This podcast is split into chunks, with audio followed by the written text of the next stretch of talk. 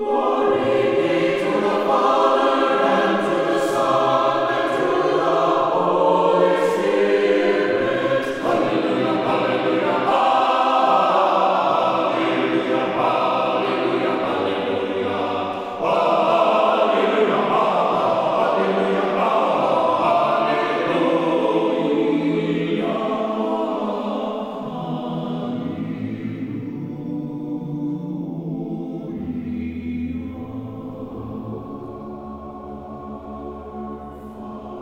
Jesus Christ. Annunciation Byzantine Catholic Parish presents Light of the East, a program revealing how the Eastern Catholic churches have nourished the Roman Catholic churches and today's world in profound ways through their histories, traditions, mysteries, and spirituality. Hello, I am Father Thomas J. Loya, pastor of Annunciation of the Mother of God Byzantine Catholic Church in Homer Glen, Illinois, and this is a story of the Eastern churches, an inspiring story of faith, courage, intrigue, mystery, spirituality, dissension, and reconciliation. But most of all, this is an expression of a great experience of faith through a unique divine liturgy. Join with me now as we look toward the Light of the East. Light of the East is also supported by Eastern Christian Publications, where you can find the prayers of the Catholic Byzantine Daily Office at ecpubs.com and easternchristianmedia.com, a broadband network for you to learn more about the Eastern Catholic Churches. That's easternchristianpublications.com. Light of the East is also funded by a grant from the Koch Foundation. Christ is baptized in the Jordan. I'm Father Thomas Loya. Welcome to Light of the East. You notice how I greeted you. If you listen to our program consistently at all, you usually hear me say, Glory to Jesus Christ, glory to Him forever. That's the standard greeting of the Byzantine Church, one of the Eastern churches of the Eastern lung of the church. But this week, we greet each other with Christ is baptized, and your response is in the Jordan. Just previously, of course, we greeted each other with Christ is born, and the response was glorify him. But speaking of Christmas and the baptism of Christ, they become almost one continuous celebration. And in fact, what we're doing is we are in what is called the descending element, the descending movement of God's plan of salvation of his salvific action in the person of Jesus Christ. This is the whole descending time. This descending time will begin, well, it actually begins at his conception in the womb of the Virgin Mary through the Holy Spirit in March. But it really kicks in at his birth, now his baptism, in between, at least many Eastern calendars, there was the circumcision of Jesus on January 1st. And then that will move into the Lenten season where he will descend, it will walk with him to Calvary. He will die on the cross. He will descend into a tomb, what's called a virginal tomb. Then he descends into Hades. He can't go any lower for us to redeem us. And then we'll start the rising action. He will literally raise up humanity, Adam and Eve, all those who have died but could not go to heaven until Christ opened the doors of heaven by smashing the doors of Hades through his death and descent into hell, and into Hades, and then rising up, body and soul rising up at his resurrection, then rising up to heaven at his ascension, and then, of course, he sends the Holy Spirit. So there's this magnificent cycle of a descending and ascending action. We're still in the descending, and we can also include, for those of you who might still have your Christmas decorations up, you don't have to take them down yet, because we can include in the descending part February 2nd, the feast of the, we call it in the Byzantine Church, the encounter of our Lord in the temple with Simeon. In the West, it's known basically as the presentation of Christ in the temple. We also call it that as well in the Eastern churches, but the more formal description is the encounter with Simeon in the temple. Christ was presented, but what happened when he was presented? There was an encounter there that was significant because the elderly Simeon takes Christ in his hands, who is the Messiah, who he waited for all his life, and he was an old man. And he said basically, Well, I can die now. There's nothing else for me to live for on this side of eternity, so I can go. What else is there? That's why he does that magnificent prayer, which we say at Vespers Now you may dismiss your servant, Lord, because my eyes have seen. He saw God in his hands in the form of the person of Jesus Christ, the Christ child. But we are in the period of the baptism, which is another incredible descending. Literally, he descends into the waters of the Jordan. And Christ being baptized there is also for us in the Eastern churches a celebration of Epiphany, but we call it Theophany. In other words, that phani, phani ending of the word, either epiphany or theophany, means to announce, to show forth, you know, like phonics or phonograph. It means to foretell, to tell forward, to go forward, reveal, make it known. At his birth, he is now known as an infant, but now he is known as part of the Holy Trinity because at his baptism, the Holy Spirit descends over him, hovers above him in the form of a dove, and his father's voice booms out from heaven This is my beloved Son, in whom I am well pleased. Listen to him. And this is why we call it in the Eastern churches the theophany. In other words, it's theophanic. It's an expression, a revelation of God as three persons, not just one God,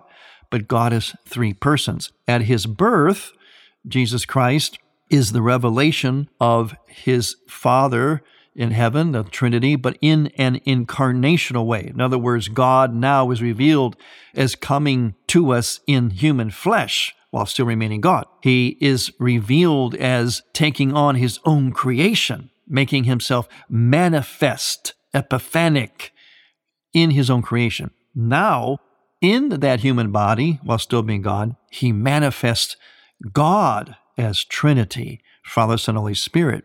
And he enters into the waters to be baptized, not because he needed to. Remember, baptism is for what? It's for the forgiveness of sins, the wash away of original sin, and our entrance, our incorporation, our immersion, which is why we do full immersion baptisms, especially in the Eastern churches. It's our immersion into the very life of the Trinity, and now, therefore, also into the life of the church, the body of Christ on earth.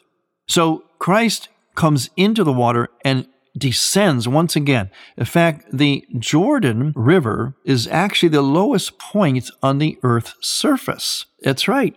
Jesus Christ chose to descend into baptism, into waters that were the lowest point on the earth's surface. It's like he couldn't find any more ways to humiliate himself, to put himself down, to lower himself.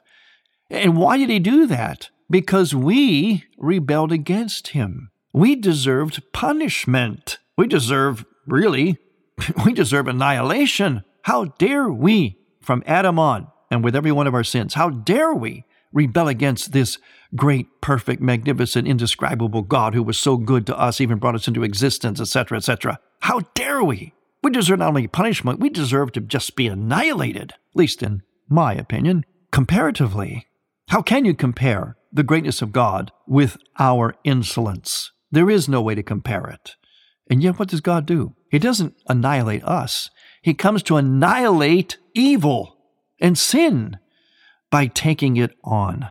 During this Feast of Theophany, we have a very deep and rich liturgical celebration with lots and lots of readings from the Bible, all having to do with any kind of revelation of water. Any time there was an example of water, whether it was Christ's baptism in the River Jordan or even before that in the Old Testament, which foreshadowed the water, it was the parting of the sea. Remember when the Jews crossed over and the sea was pulled back? The sea rolled back at Moses when he when he took the staff and struck the river Jordan and it pulled back and the Jews were able to cross over it.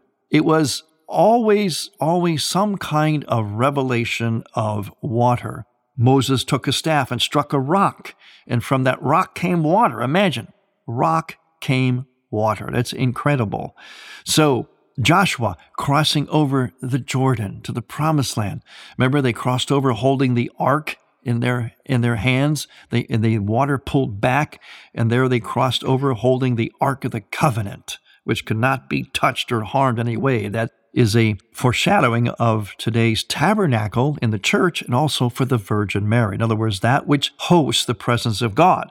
It was the Ark of the Covenant at that time, then it becomes the Virgin Mary and the tabernacle in our sanctuaries. So, all kinds of references to water and descending into water and through water. But also, we have an interesting play or comparison between the current feast day of Theophany with Christmas.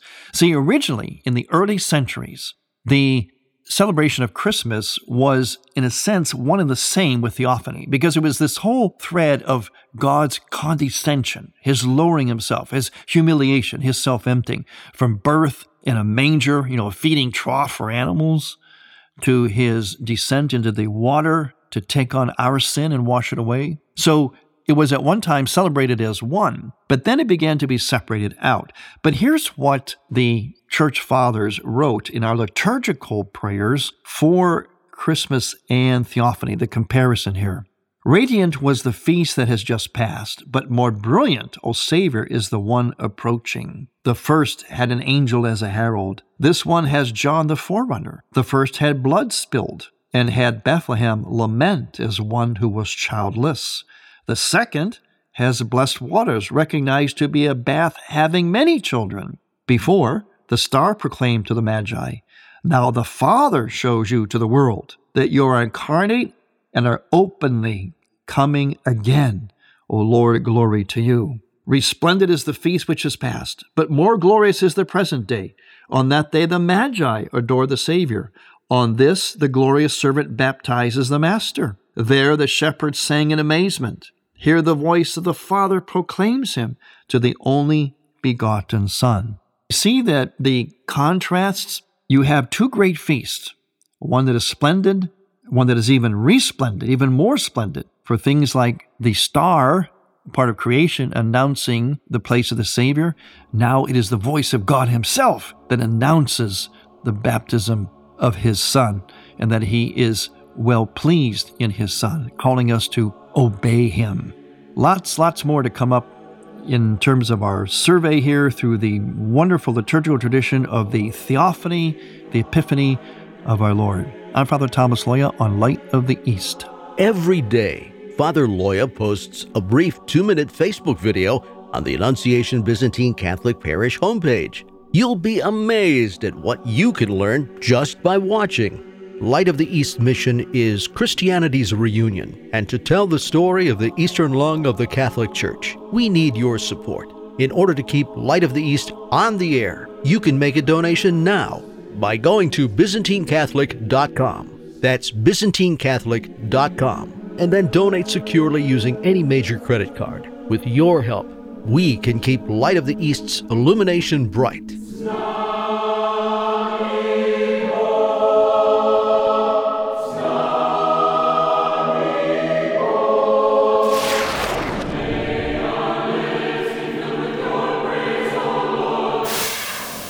are listening to the choirs of Annunciation Byzantine Catholic Church under the direction of Timothy Woods in Homer Glen, Illinois. This is the music you hear on Light of the East and is sung during the sacred liturgy at Annunciation Byzantine Catholic Parish. Order online at ByzantineCatholic.com. All we ask is a donation of $20 or more, which includes shipping and handling to Annunciation Parish for each Theosis CD.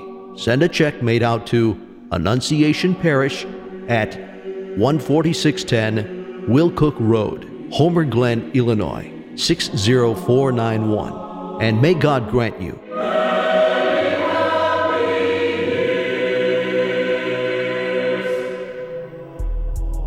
the Tabor Life Institute which is dedicated to the formation and education in the theology of the body. To find out more about the Tabor Life Institute, you can go to taborlife.org. That's taborlife.org. Especially if you're interested in conferences and retreats, in particular for youth, young adults, and also for those of you who speak Spanish. That's taborlife.org. I'm David Carollo, Executive Director of the World Apostolate of Fatima USA, and you are listening to Father Thomas Loya on Light of the East.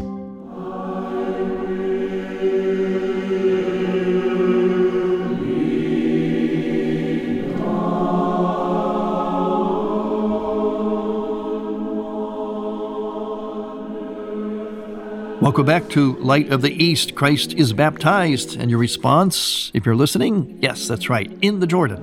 I'm Father Thomas Loya, your host. We're going to move through some of these rich liturgical prayers, this dogmatic hymnody that we have, an allegory, and, and the poetry of it, the theology of it, because I could try to talk about this feast and how we celebrate it, but I'll let the feast itself, the church itself, say it better by looking at some of these liturgical texts. What we don't have time for, but would be a whole program in itself, would be the great blessing of water. That's the hallmark of this celebration, the Feast of Theophany in the Byzantine churches. We actually bring water to the church, and it's a great blessing, very complex, beautiful, magnificent prayers where the priest breathes over the water, puts his hand in the water, and signs it in the form of a cross. And then he plunges a three branch candelabra into the water. And finally, he takes a cross and plunges in the water and blesses it. All these are part of the process of sanctifying the water. It's called the great blessing or consecration. See, when something is consecrated, it's more than a blessing. The consecration is actually the calling down of the Holy Spirit where the presence of God actually is called down into something. See, blessing something is a way of affirming its value or its dedication to God, its usefulness. Like we can bless a cross that we have, an icon, a statue, a rosary. We can bless each other, bless ourselves, and so on. The priest blesses. Those are affirmations of grace, affirmations of the value of something that is being dedicated to something holy. But a consecration is the action of God coming into that thing and filling it, infusing Himself into whatever that is, whether it's the oils, the sacred oils that are consecrated during Holy Week, the bread and wine in the Eucharist, or in this case, water. In fact, today, you may be able to see this on Facebook or other social media. Today, we're going to be consecrating an entire lake one of the five great lakes, Lake Michigan. We actually go to the lake and we perform the same sanctification of water, same consecration with water. We stick a big cross in the water, the lake, the same consecration we do as with the water that we have in vessels in our churches. And once that water is consecrated, it stays in the church, of course, all year to be used for blessings, for drinking, healing, and just its presence there in the church. So we'll actually bless the waters of Lake Michigan, consecrate them, actually, more than just bless, consecrate them. I always tell people so when you go home and turn your tap water on from your kitchen sink, it'll come out smelling like incense. but it is consecrated. We consecrate all creation because you see, God consecrated it by entering into it. When God took on flesh, he consecrates our human nature. As he takes that human nature now, he enters it into the water. He now consecrates nature. He consecrates all water. So we have illumination, we have theophany, we have consecration of the earth, of humanity, we have baptism. It's incredible. This is a multi layered, rich, rich feast day. In fact, as I tell my parishioners, all of you got to really come to church for this great holy day, these great magnificent services, and the, the consecration of water, because this is this holy day, if you want to look in those terms, it is the second holiest day of the liturgical year, second only to the resurrection itself. And I have to compliment my parishioners. They do come out. They do come out in, in good numbers for this consecration, and usually it's during the week. So it's a little bit of a sacrifice in their part. I have many parishioners who drive great distances to our church. But they come and they get the water, and we bless everything, and they bring the water to their homes. So they have this consecrated water in their homes, making their homes the domestic church, making them holy.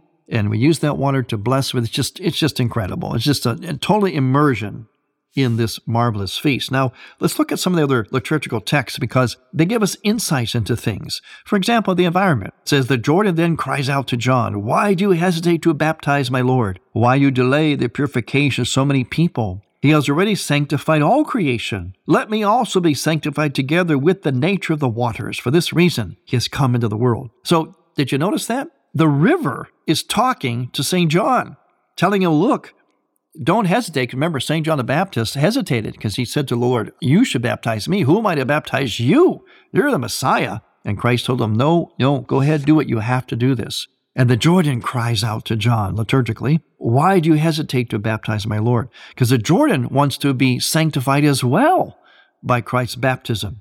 So this is something like uh, almost like the cartoons we grew up with, or Disneyland, the whole Disney World when it first started out, where it was animating animals, where animals would act and talk like humans. Well, we've got that beat in the liturgy because for centuries we've been making things like even a river talk like a human being, telling another human being, St. John the Baptist, don't hesitate, go ahead and do this. And there's another line here in the prayers. It says, For having seen you unclothed, Christ has appeared to clothe you with the first robe. He has appeared to renew all creation. Now, throughout the liturgical text, they do this little play on Adam's nakedness about being clothed and unclothed. When we talk about Adam's nakedness being unclothed, they're not talking about the body being bad, as we hear from St. John Paul II and his great monumental work of theology of the body. The body reveals God. So the body is not shameful, but Adam became ashamed of his nakedness, and so did Eve.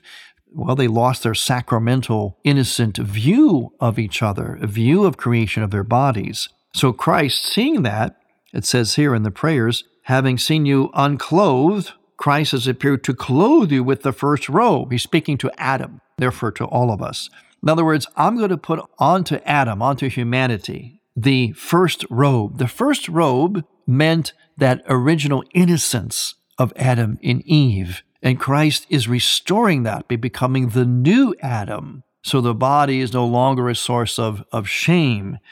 And the clothing of our body with the first robe means that our body, our person, takes on that more original mystical nature to it. See, Adam and Eve before the fall had a much more mystical or spiritualized nature to them. We don't know exactly how, but we are going to get a glimpse of it, an experience of it forever in heaven, if we make it to heaven, where our bodies and souls will be reunited again as one integrated being, but gloriously transfigured forever. Yeah, that's what's going to happen. Our bodies are not going to remain in the ground. Our souls are going to stay in heaven. Our bodies and souls will reunite again. There'll be the resurrection of everyone. They'll rise up, and for those who will be saved, their body and soul will go to heaven intact forever, the way it was before original sin.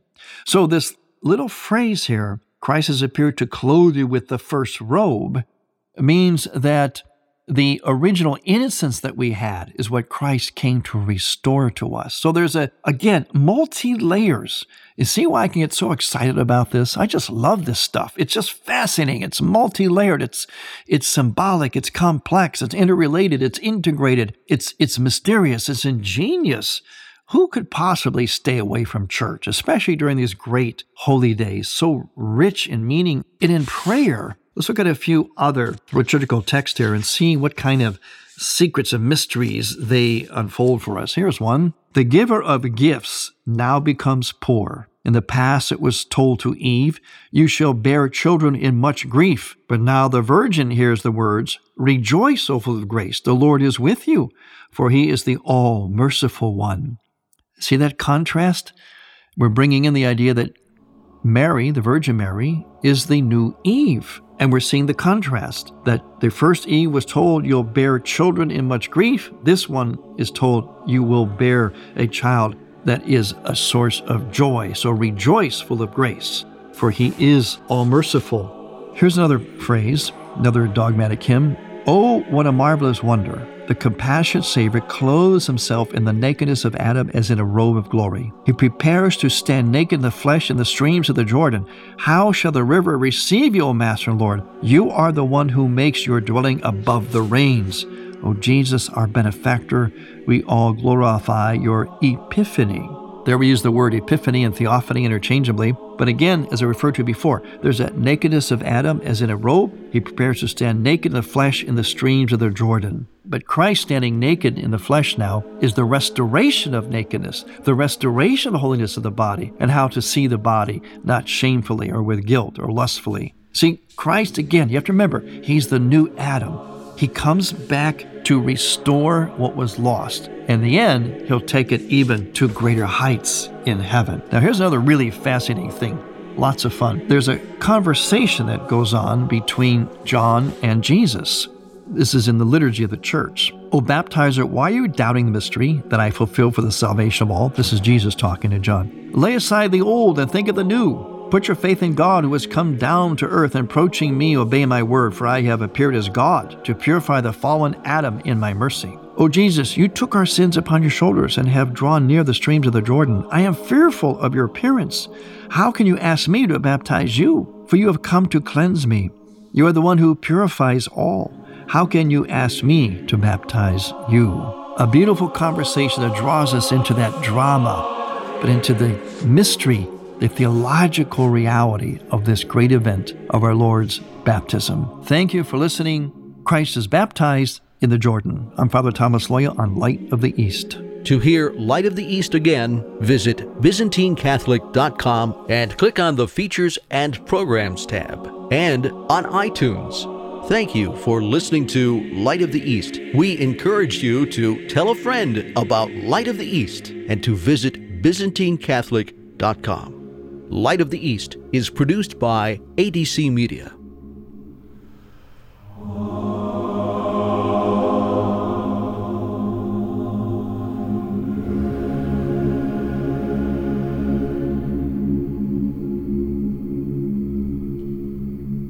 You know what Catholic radio is? It's training for the troops. It's a interaural of the ear boot camp. The folks who listen, who grow in their faith, grow in charity, grow in all the virtues, they then go out and exert an influence far beyond just themselves. Catholic radio has an exponential effect for bringing people deeper into the faith. Dr. Ray Guarendi thinks Catholic radio is important. So should you.